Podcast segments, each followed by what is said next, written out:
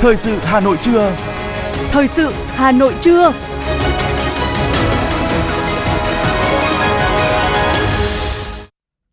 Rất vui được gặp lại quý thính giả trong chương trình Thời sự trưa nay, thứ ba ngày 12 tháng 9. Chương trình sẽ có những nội dung chính sau đây. Dưới sự chủ trì của Chủ tịch Quốc hội Vương Đình Huệ, Ủy ban Thường vụ Quốc hội khai mạc phiên họp thứ 26. Chủ tịch Ủy ban nhân dân thành phố Hà Nội Trần Sĩ Thanh thăm và làm việc tại Thụy Sĩ.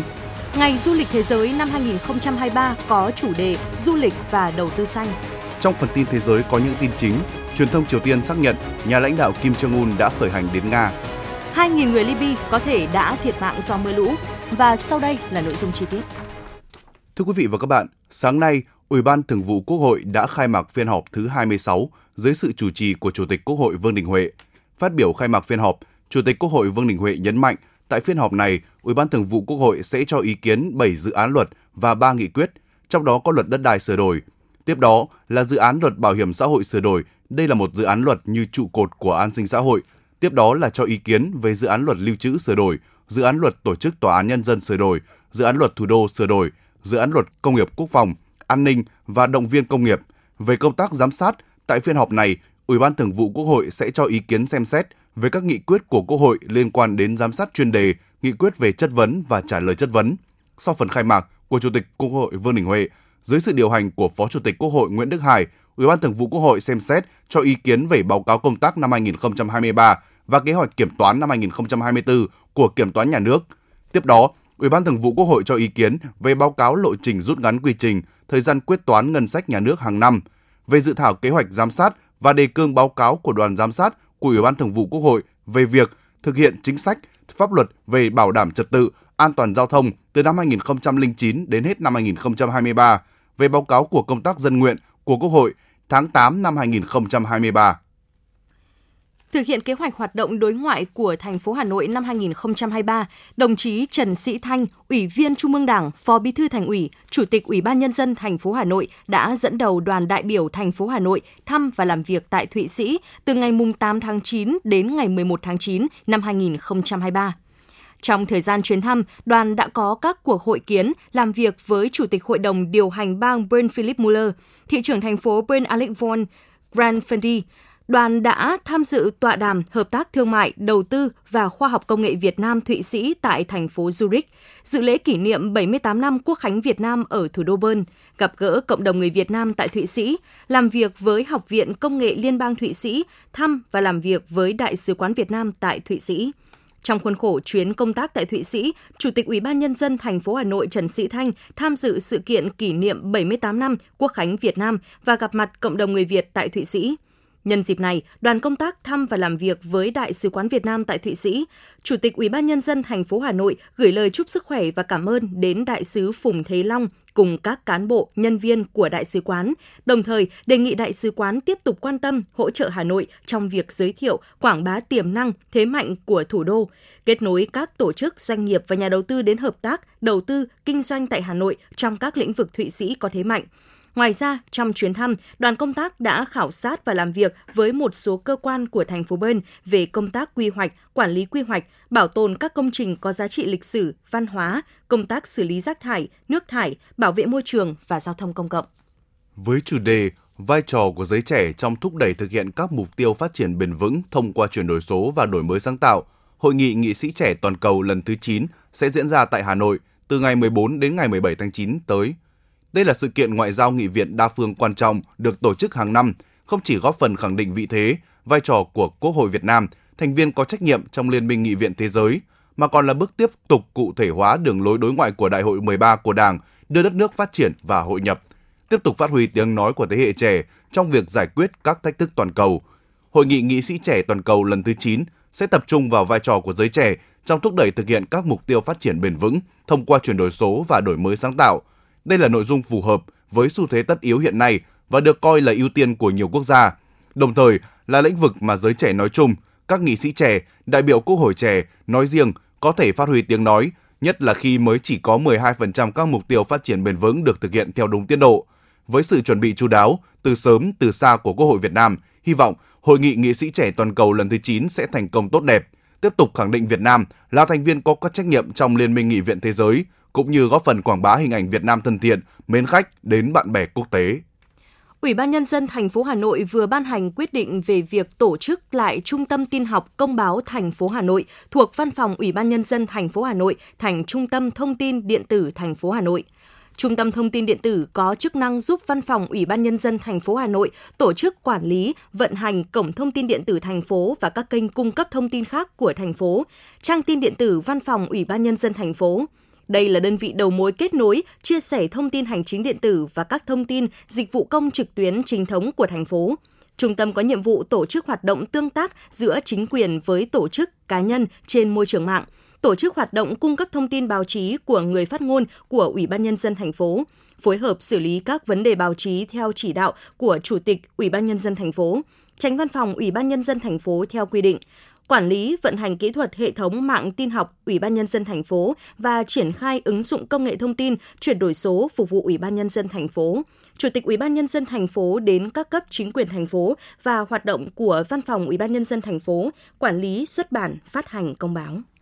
Thưa quý vị và các bạn, tại Đại hội Đảng toàn quốc lần thứ 13 năm 2021, lần đầu tiên hệ giá trị quốc gia, hệ giá trị văn hóa được đề cập là một nhân tố quan trọng trong sự phát triển của đất nước. Các yếu tố này cũng được Tổng Bí thư Nguyễn Phú Trọng nhắc đến tại Hội nghị Văn hóa toàn quốc năm 2021. Điều đó cho thấy việc xây dựng và phát huy hệ giá trị quốc gia, hệ giá trị văn hóa là một trong những nhiệm vụ tiên quyết, đặc biệt trong bối cảnh hiện nay. Phản ánh của phóng viên Như Hoa mỗi quốc gia dân tộc trên con đường xây dựng và phát triển luôn luôn xây dựng cho mình một hệ thống giá trị nhất định hay còn gọi là hệ giá trị quốc gia giá trị quốc gia là tất cả những gì mang lại ý nghĩa nhất định cho quốc gia được cả quốc gia thừa nhận trở thành mục tiêu chỗ dựa tinh thần để con người trong quốc gia và cả quốc gia khao khát hướng tới và hành động theo giá trị quốc gia vừa mang những nét riêng của dân tộc vừa mang những nét chung phổ biến của nhân loại để xây dựng hệ giá trị quốc gia thì cần phải gắn với xây dựng hệ giá trị văn hóa, hệ giá trị con người và hệ giá trị gia đình Việt Nam. Bởi lẽ, bốn hệ giá trị này tự thân đã gắn bó chặt chẽ với nhau. Trong đó, hệ giá trị con người là trung tâm, hệ giá trị văn hóa là cơ sở, nền tảng. Theo Phó Giáo sư Tiến sĩ Nguyễn Văn Huy, nguyên Ủy viên Hội đồng Di sản Văn hóa Quốc gia, cho rằng Đất nước của chúng ta đang bước vào một cái giai đoạn mới, đang ở trong một bước ngoặt của lịch sử đó là cái giai đoạn mà xây dựng công nghiệp hóa hiện đại hóa của đất nước gắn với cái sự phát triển của nền kinh tế tri thức đặt cho chúng ta nhiều cơ hội và thách thức. Hoặc là chúng ta tiến lên hoặc là chúng ta tụt hậu hoặc là chúng ta dừng lại. Vậy thì chúng ta phải nhìn nhận một cách đúng đắn và chủ động hoàn thiện các cái giá trị văn hóa cũng như các cái chuẩn con người để đáp ứng với cái nhu cầu mới. Thực tiễn cho thấy, công cuộc đổi mới đã trải qua gần 40 năm, đất nước ta bước vào thời kỳ chuyển đổi to lớn, toàn diện và sâu sắc trên tất cả các lĩnh vực. Bên cạnh nhiều thành tiệu thì một số vấn đề cần đặc biệt quan tâm hiện nay là tình trạng suy thoái trong văn hóa, đạo đức, lối sống của một bộ phận xã hội. Do đó, theo Phó Giáo sư Tiến sĩ Tạ Quang Đông, Thứ trưởng Bộ Văn hóa, Thể thao và Du lịch, thời điểm này chúng ta cần đặc biệt chú ý tới việc định chuẩn các hệ giá trị Việt Nam – Thứ trưởng Tạ Quang Đông nhấn mạnh.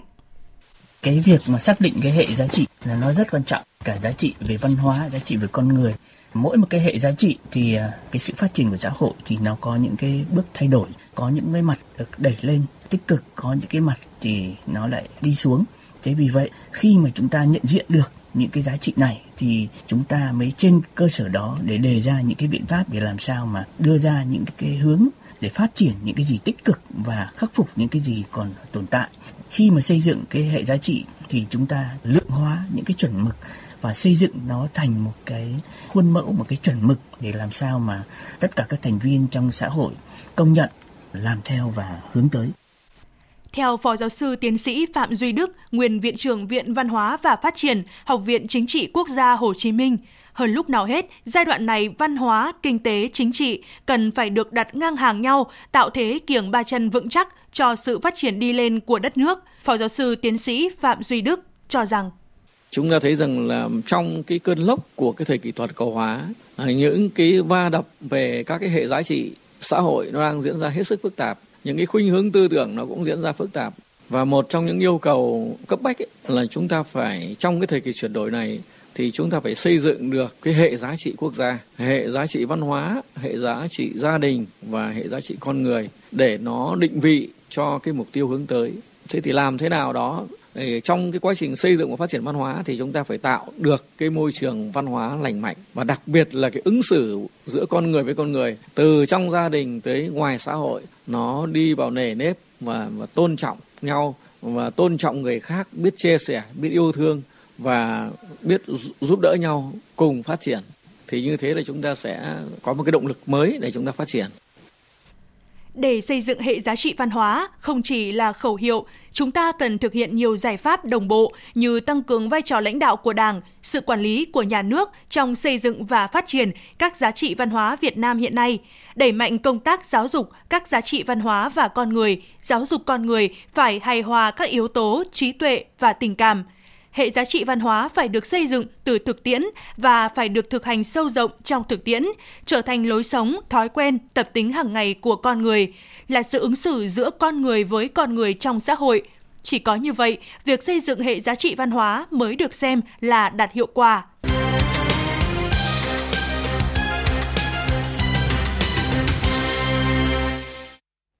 Tiếp theo sẽ là phần tin. Tối ngày 11 tháng 9, Tổng cục Thuế cho biết – 8 tháng năm 2023, cơ quan thuế đã thực hiện hoàn thuế giá trị gia tăng với tổng số tiền thuế hoàn là 87.191 tỷ đồng, bằng 46,9% dự toán hàng hoàn thuế. Xin lỗi quý vị, bằng 46,9% dự toán hoàn thuế năm 2023 đã được Quốc hội thông qua 186.000 tỷ đồng, bằng 90% cùng kỳ năm 2022. Tổng cục thuế cho biết đã chỉ đạo cơ quan thuế các cấp đẩy nhanh tiến độ giải quyết hoàn, đồng thời đẩy mạnh kiểm soát hoàn thuế, giá trị gia tăng với đảm bảo hoàn thuế chặt chẽ, đúng quy định của pháp luật. Bên cạnh đó, từ đầu năm đến nay, toàn ngành thuế đã thực hiện được 38.866 cuộc thanh tra, kiểm tra, đạt 48,5% kế hoạch năm 2023 và bằng 92,6% so với cùng kỳ năm 2022. Kiểm tra được 393.280 hồ sơ khai thuế tại cơ quan thuế, bằng 85,3% cùng kỳ năm 2022. Tổng số tiền kiến nghị xử lý qua thanh tra, kiểm tra là 39.748 tỷ đồng, bằng 102,9% cùng kỳ năm 2022. Giá vàng trong nước hôm nay tăng nhẹ với mức cao nhất là 68,95 triệu đồng mỗi lượng bán ra, trong khi giá vàng thế giới tăng nhờ đô la Mỹ giảm. Giá vàng Doji tại khu vực Hà Nội đã được điều chỉnh tăng 50.000 đồng ở cả hai chiều lên, lần lượt à, 68,1 triệu đồng mỗi lượng và 68,9 triệu đồng mỗi lượng bán ra. Tại thành phố Hồ Chí Minh, vàng thương hiệu này đang mua vào và bán ra mức tương tự như ở khu vực Hà Nội. Giá vàng SCG ở khu vực à, Hà Nội và Đà Nẵng mua vào vào mức à, 68,2 triệu đồng mỗi lượng và bán ra ở mức 68,92 triệu đồng mỗi lượng. Tại thành phố Hồ Chí Minh, vàng SJC vẫn đang mua vào mức tương tự như ở khu vực Hà Nội và Đà Nẵng nhưng bán ra thấp hơn 20.000 đồng. Như vậy là so với dạng sáng qua, giá vàng SJC đã được điều chỉnh tăng 100.000 đồng ở cả hai chiều. Chi cục Phát triển nông thôn Hà Nội phối hợp với Phòng Kinh tế huyện Phúc Thọ tổ chức chương trình tập huấn nâng cao năng lực cho các hợp tác xã nông nghiệp trên địa bàn thành phố. Chương trình được tập huấn trong 2 ngày, các học viên sẽ tập trung vào các nội dung trọng tâm như cập nhật các chủ trương chính sách mới về phát triển kinh tế tập thể, hợp tác xã nông nghiệp, các điểm mới của luật hợp tác xã năm 2023 so với năm 2012, thảo luận về các giải pháp củng cố hợp tác xã theo các nhóm hợp tác xã tốt, khá, trung bình, yếu và hợp tác xã ngừng hoạt động chờ giải thể, giới thiệu về chuyển đổi số, và các thiết bị chuyển đổi số trong tổ chức sản xuất nông nghiệp. Hiện nay, trên địa bàn huyện Phúc Thọ có 50 hợp tác xã nông nghiệp, trong đó có 43 hợp tác xã nông nghiệp đang hoạt động. Qua đánh giá phân loại hợp tác xã năm 2022, có 30% số hợp tác xã hoạt động khá, tốt và hiệu quả, còn lại 70% hợp tác xã hoạt động trung bình, yếu và chưa hiệu quả. Thông qua chương trình tập huấn này nhằm định hướng cho các hợp tác xã cần thực hiện các chính sách tập trung hỗ trợ xây dựng nhãn hiệu tập thể, chứng nhận chất lượng Việt Gáp, hữu cơ, ứng dụng công nghệ cao, chuyển đổi số nhằm nâng cao hiệu quả hoạt động của các hợp tác xã. Nhằm nâng cao ý thức, trách nhiệm, kiến thức và kỹ năng phòng cháy chữa cháy tại chỗ cho người dân, Ủy ban Nhân dân các xã phường trên địa bàn thị xã Sơn Tây đồng loạt tổ chức diễn tập phương án chữa cháy và cứu nạn cứu hộ tại các tổ liên gia phòng cháy chữa cháy. Qua buổi diễn tập, mỗi người dân đều hiểu rõ và nắm bắt tốt hơn về công tác phòng cháy chữa cháy, xây dựng lực lượng phòng cháy chữa cháy 4 tại chỗ, chỉ huy tại chỗ, lực lượng tại chỗ, phương tiện tại chỗ, hậu cần tại chỗ, đảm bảo xử lý, cứu chữa kịp thời khi có sự cố cháy nổ xảy ra, hạn chế cháy lan, kiên quyết không để xảy ra cháy lớn, từng bước giảm thiểu số vụ cháy và thiệt hại do cháy nổ gây ra, xây dựng một môi trường không hỏa hoạn, đáp ứng yêu cầu về công tác phòng cháy chữa cháy và cứu nạn cứu hộ trong tình hình mới. Thưa quý vị và các bạn, để ngăn chặn tình trạng các nhóm học sinh, thanh thiếu niên tụ tập, điều khiển xe máy gây mất trật tự giao thông, Công an thành phố Hà Nội đang huy động lực lượng cảnh sát giao thông tăng cường kiểm tra phát hiện, xử lý nghiêm trường hợp vi phạm. Tại một số cổng trường trung học phổ thông, chúng ta không khó để bắt gặp một số học sinh chưa đủ tuổi cấp giấy phép lái xe điều khiển xe máy đến trường. Thậm chí nhiều em không đội mũ bảo hiểm, dàn hàng 2, hàng 3, phóng xe bạt mạng trên phố. Một số học sinh vi phạm giao thông chia sẻ. Cái xe 50 của em nó bị hỏng nên là bố bảo ờ, đi xe này. Lúc ấy muộn hỏng nên là phải đi xe này. Bây giờ mẹ em cũng nhớ mua rồi nên là với cả là cũng không có phương tiện đi lại nên nhiều lúc vẫn phải đi cái xe như thế này. Theo các lực lượng chức năng, ngoài lỗi không có giấy phép lái xe, hầu hết các trường hợp khi bị dừng xe kiểm tra, xử lý không đội mũ bảo hiểm. Điều đáng nói, trên xe của các em có treo mũ bảo hiểm nhưng chỉ để làm cảnh. Đối với những trường hợp trên, ngoài việc lập biên bản xử lý theo quy định, lực lượng chức năng sẽ lập danh sách gửi về nơi các em đang theo học để nhà trường phối hợp với phụ huynh tiếp tục có biện pháp giáo dục, nhắc nhở. Thượng úy Đinh Công Kiên, Phó đội trưởng đội cảnh sát giao thông Công an huyện Ba Vì cho biết lực lượng ờ, công an huyện cũng phối hợp với lại các nhà trường trong việc là uh, kiểm soát về xử lý đối với các trường hợp là các em học sinh vi phạm. Có cái hình thức là phối hợp với nhà trường để có cái hình thức xử lý khi mà qua cái ờ, biên bản của lực lượng giao thông thống kê để gửi cho các nhà trường xử lý từ đó. Phối hợp với nhà trường để đẩy mạnh công tác tuyên truyền và xử lý đối với các học, trường hợp học sinh vi phạm. Cũng đã tổng hợp những cái trường hợp học sinh là vi phạm gửi về cho các nhà trường hiệu trưởng trực tiếp hiệu trưởng các trường. Và các hiệu trưởng các trường đã gửi lại danh sách là đã trừ hành kiểm thi đua cũng như là nhắc nhở trước toàn trường đối với các em học sinh vi phạm thì để làm cái biện pháp tuyên truyền. Trước thực trạng tiềm ẩn nhiều nguy cơ trên như đã thành thông lệ, cứ mỗi dịp năm học mới bắt đầu, lực lượng chức năng lại tổ chức các đợt cao điểm ra quân kiểm tra, xử lý vi phạm luật giao thông đường bộ đối với học sinh. Mục đích là tạo tính dân đe và tuyên truyền nhắc nhở việc đảm bảo an toàn khi tham gia giao thông trong lứa tuổi học trò. Đại úy Lê Tuấn Anh, đội cảnh sát giao thông công an quận Ba Đình cho biết. Với những cái lứa tuổi của các em học sinh thì cái nhận thức pháp luật về trật tự an toàn giao thông các em còn hạn chế. Thế do đó thì chúng ta có thể thấy các em đi rất hồn nhiên, đi theo cái cái bản năng của các em. Các em đi uh, trên vỉa hè, đi ngược chiều, chuyển hướng các em không có tín hiệu báo rẽ, chuyển hướng đột ngột cho xe khác. Ngoài ra thì các em còn dàn hàng ngang, hàng ba. Đi thì với một cái tâm lý là rất thoải mái không quan sát phía sau như vậy nó tiềm ẩn rất nhiều những cái nguy hiểm đối với các em và gây cái ảnh hưởng chính đến tính mạng sức khỏe các em và cũng như là ảnh hưởng đến các cái phương tiện tham gia giao thông khác. Tuy nhiên, hiệu quả đem lại chưa đạt như kỳ vọng. Một trong những nguyên nhân chính dẫn đến tình trạng trên xuất phát từ bản thân người làm cha, làm mẹ. Lý giải về hành vi giao xe máy cho con sử dụng khi chưa đủ tuổi, chưa có giấy phép lái xe, hầu hết phụ huynh đều đưa ra lý do chung như nhà xa, còn phải đi học thêm nhiều, đi xe đạp sợ còn vất vả, đi xe máy để chủ động hơn trong việc đi lại, học tập. Bạn Thu Huyền, Mạnh Hà, trường Trung học cơ sở Hoài Đức chia sẻ ý kiến. Nhiều người thường đi xe trên 50 phân khối ạ, thường à, với cả lạng lách, thường dàn hàng 2, hàng 3 nữa. Nó rất ảnh hưởng đến à, cái nhìn của mọi người về học sinh ấy ạ. Nếu mà có cái trách nhiệm gì thì à, bố mẹ của mình sẽ là người chịu trách nhiệm thì mình không nên làm như thế. Thực tế, nhiều bậc phụ huynh cho rằng giao xe máy cho con là thương con, nhưng thực chất đây lại là hành động hại con, bởi không phải ngẫu nhiên mà pháp luật quy định độ tuổi được phép điều khiển xe máy, học thi cấp giấy phép lái xe. Khi xây dựng luật, các chuyên gia đã nghiên cứu, tính toán rất kỹ lưỡng về thể chất, kỹ năng xử lý tình huống của lứa tuổi học sinh. Do đó, nếu giao xe máy cho các em chưa đủ tuổi, chưa được đào tạo kỹ năng, phổ biến kiến thức về luật giao thông sẽ rất nguy hiểm. Bởi ở độ tuổi này, các em chưa thành thạo kỹ năng xử lý những tình huống phát sinh nhằm đảm bảo an toàn tính mạng cho bản thân và người tham gia giao thông khác.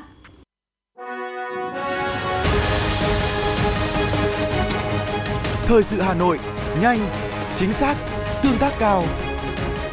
Thời sự Hà Nội, nhanh, chính xác, tương tác cao.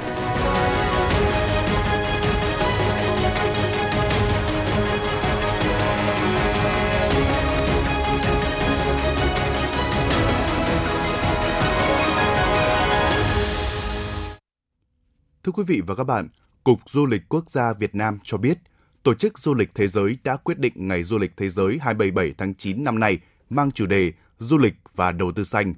Tại Việt Nam, phát triển bền vững, phát triển xanh luôn là định hướng quan trọng trong các chiến lược, đề án của ngành du lịch.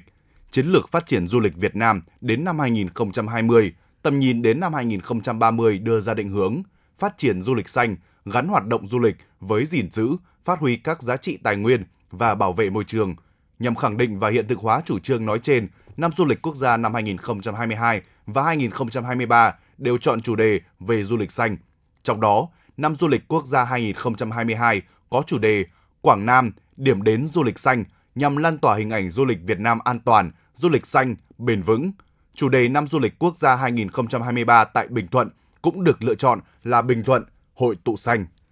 Chương trình liên kết xúc tiến đầu tư thương mại du lịch của Hà Nội Yên Bái 2023 sẽ diễn ra trong 5 ngày, từ ngày 28 tháng 9 đến ngày mùng 2 tháng 10 năm 2023 tại quảng trường Golden Field, thị xã Nghĩa Lộ, tỉnh Yên Bái, cùng thời gian địa điểm tổ chức lễ hội văn hóa du lịch Mường Lò và Ngày hội văn hóa các dân tộc Yên Bái năm 2023.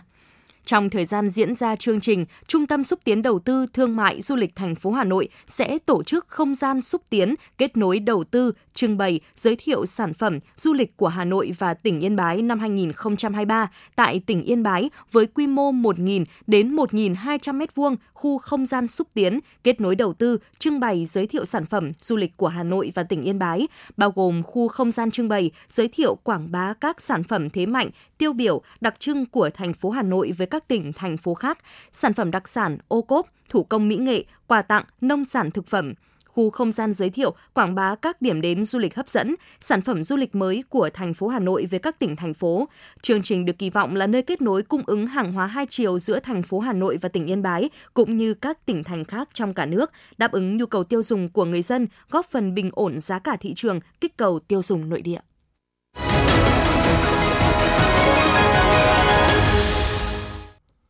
Xin chuyển sang phần tin thế giới. Hãng thông tấn Trung ương Triều Tiên sáng nay xác nhận nhà lãnh đạo Kim Jong-un đã khởi hành đến Nga một ngày sau khi Triều Tiên cho biết ông Kim Jong-un sẽ sớm đến thăm Nga để hội đàm với người đồng cấp Vladimir Putin. Thông tin cũng cho thấy các quan chức hàng đầu của Đảng Lao động và quân đội Triều Tiên tháp tùng chuyến thăm Nga lần này của ông Kim Jong-un. Tuy nhiên, vẫn chưa biết chính xác thời gian và địa điểm ông Kim Jong-un và ông Putin tổ chức cuộc gặp thượng đỉnh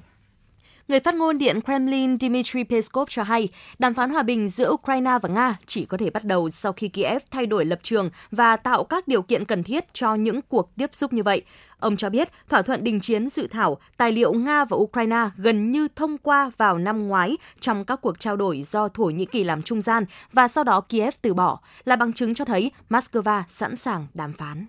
Sau khi kết thúc hội nghị thượng đỉnh G20 tại Ấn Độ, Tổng thống Pháp Emmanuel Macron ngày 11 tháng 9 đã tới thăm Bangladesh trong nỗ lực đẩy mạnh chiến lược Ấn Độ Dương, Thái Bình Dương và gia tăng ảnh hưởng của Pháp tại khu vực. Phát biểu trong cuộc họp báo chung của Thủ tướng Bangladesh Sheikh Hasina, Tổng thống Pháp Emmanuel Macron bày tỏ mong muốn tăng cường quan hệ với Bangladesh trong các lĩnh vực chính trị, kinh tế, trao đổi văn hóa, hợp tác không gian và chống biến đổi khí hậu. Tổng thống Pháp đặc biệt cam kết sẽ tăng cường hỗ trợ nhân đạo cho Bangladesh trước những tác động từ sự nóng lên của trái đất đối với Bangladesh khi thường xuyên phải chịu những đợt lũ lớn. Nhật Bản có thể thay đổi chính sách nới lỏng tiền tệ vào cuối năm là thông tin được Thống đốc Ngân hàng Trung ương Nhật Bản Uda Kazuo đưa ra trong cuộc họp báo gần đây. Trước tuyên bố của ông Uda, các nhà phân tích cho rằng chính sách duy trì lãi suất âm có thể sớm được dỡ bỏ, lãi suất dài hạn sẽ tăng để phù hợp với những diễn biến của thị trường.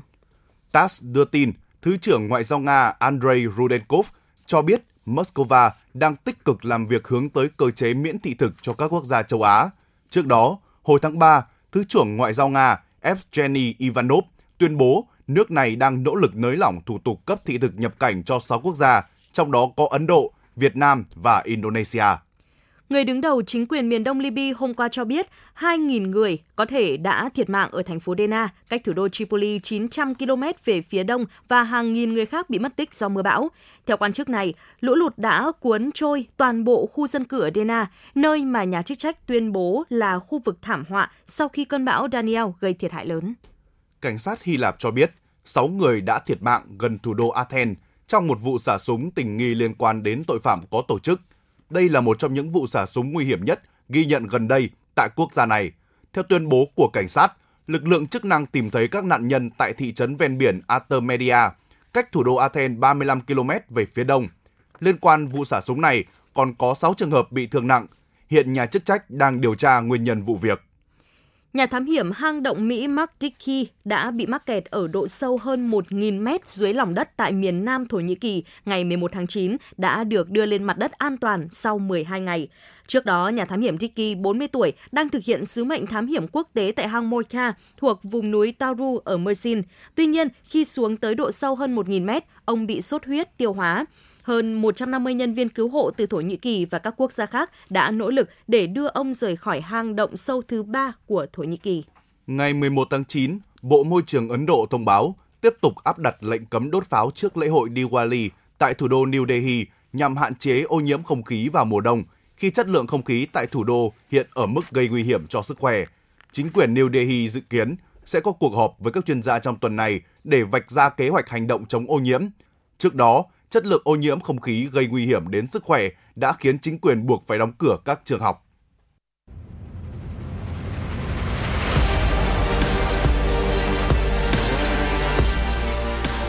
Bản tin thể thao Bản tin thể thao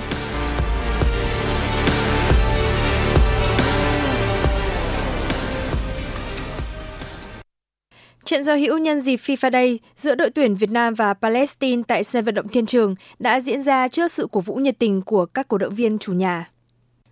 Với đội hình thi đấu có sự kết hợp giữa các cựu binh và các nhân tố mới, Việt Nam nhanh chóng áp đảo đối phương từ giữa sân và đối thủ cũng tỏ ra không hề kém cạnh khi liên tục tạo ra các tình huống nguy hiểm bằng các pha phản công tốc độ.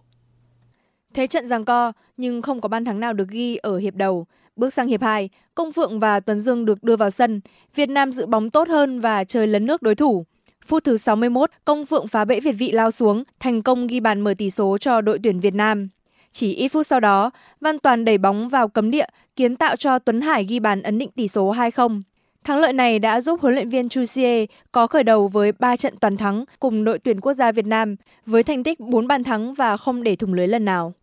Ở giải chạy nữ cự ly 10 km diễn ra tại Brajov, Romania,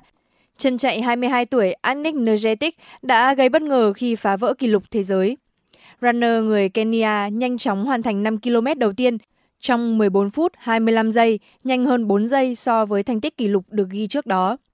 Nergetic thống trị cuộc đua khi duy trì vị trí dẫn đầu, cán mốc 6,5 km trong 18 phút 54 giây và 8,5 km trong 24 phút 56 giây. Nergetic đã trở thành nữ vận động viên chạy 10 km nhanh nhất thế giới ở một giải bán marathon nữ khi chạm đích với thời gian 29 phút 24 giây. Thành tích này của cô đã phá sâu cột mốc 30 phút 1 giây được Agnes Tirop thiết lập năm 2021. Trạng 15 giải đua xe đạp Vuelta España 2023 có lộ trình 158,5 km từ Pamplona đến Lecamberri. Chặng đua này chập trùng đèo dốc với 3 ngọn đèo được tính điểm, nhưng gần 10 km cuối lại là quãng đường nhiều dốc xuống. Các cô rơ đã phải giằng co gần nửa hành trình mới có thể chia tách nhóm dẫn đầu. Một nhóm 15 tay đua đã thoát đi trước, trong đó có Remco Evenepoel, Chris Hamilton, Andres Kron, Lennart Kanna và Santiago Buitrago. Chính sự có mặt của Remco Evenepoel ở nhóm đầu đã khiến chặng đua này tiếp diễn khá nóng. Lo sợ chiến thắng chặng của Remco Evenepoel uy hiếp vị trí của Caden Grove, Anderson Dekunic tràn lên rượt đuổi. Lennart Kamna, Santiago Buitrago và Rui Costa đã vươn lên trong khoảng 5 km cuối. Ở giai đoạn quyết định, tay đua người Bồ Đào Nha Rui Costa tung nước rút giành chiến thắng với thời gian 3 giờ 30 phút 56 giây. Đây là lần đầu tiên trong sự nghiệp Rui Costa thắng chặng ở Grand Tour Tây Ban Nha, đúng 10 năm sau khi lên ngôi vô địch thế giới năm 2023. Không có sự thay đổi nào về phong độ của Marco Verratti, nhưng tiền sử chấn thương cùng với thái độ của ngôi sao người Italia được cho là lý do khiến cầu thủ này không còn nằm trong kế hoạch của huấn luyện viên Luis Enrique. Mới đây, Paris Saint-Germain đã xác nhận chia tay tiền vệ 30 tuổi để anh sang Qatar thi đấu với những đãi ngộ tốt và anh cũng sẽ nhận được mức lương 15 triệu euro trên năm. Trung tâm Dự báo Khí tượng Thủy văn Quốc gia dự báo, khu vực Hà Nội hôm nay sẽ có mây, có mưa rào và rông rải rác, cục bộ có mưa to, gió nhẹ. Trong mưa rông có thể xuất hiện lốc xét và gió giật mạnh, nhiệt độ từ 25 đến 32 độ. Quý vị và các bạn vừa nghe chương trình thời sự của Đài Phát thanh và Truyền hình Hà Nội. Chỉ đạo nội dung Nguyễn Kim Khiêm, chỉ đạo sản xuất Nguyễn Tiến Dũng, tổ chức sản xuất Lưu Hường, đạo diễn Kim Oanh, phát thanh viên Quế Đức, Khánh Hà cùng kỹ thuật viên Duy Anh thực hiện. Hẹn gặp lại quý vị trong những chương trình thời sự sau.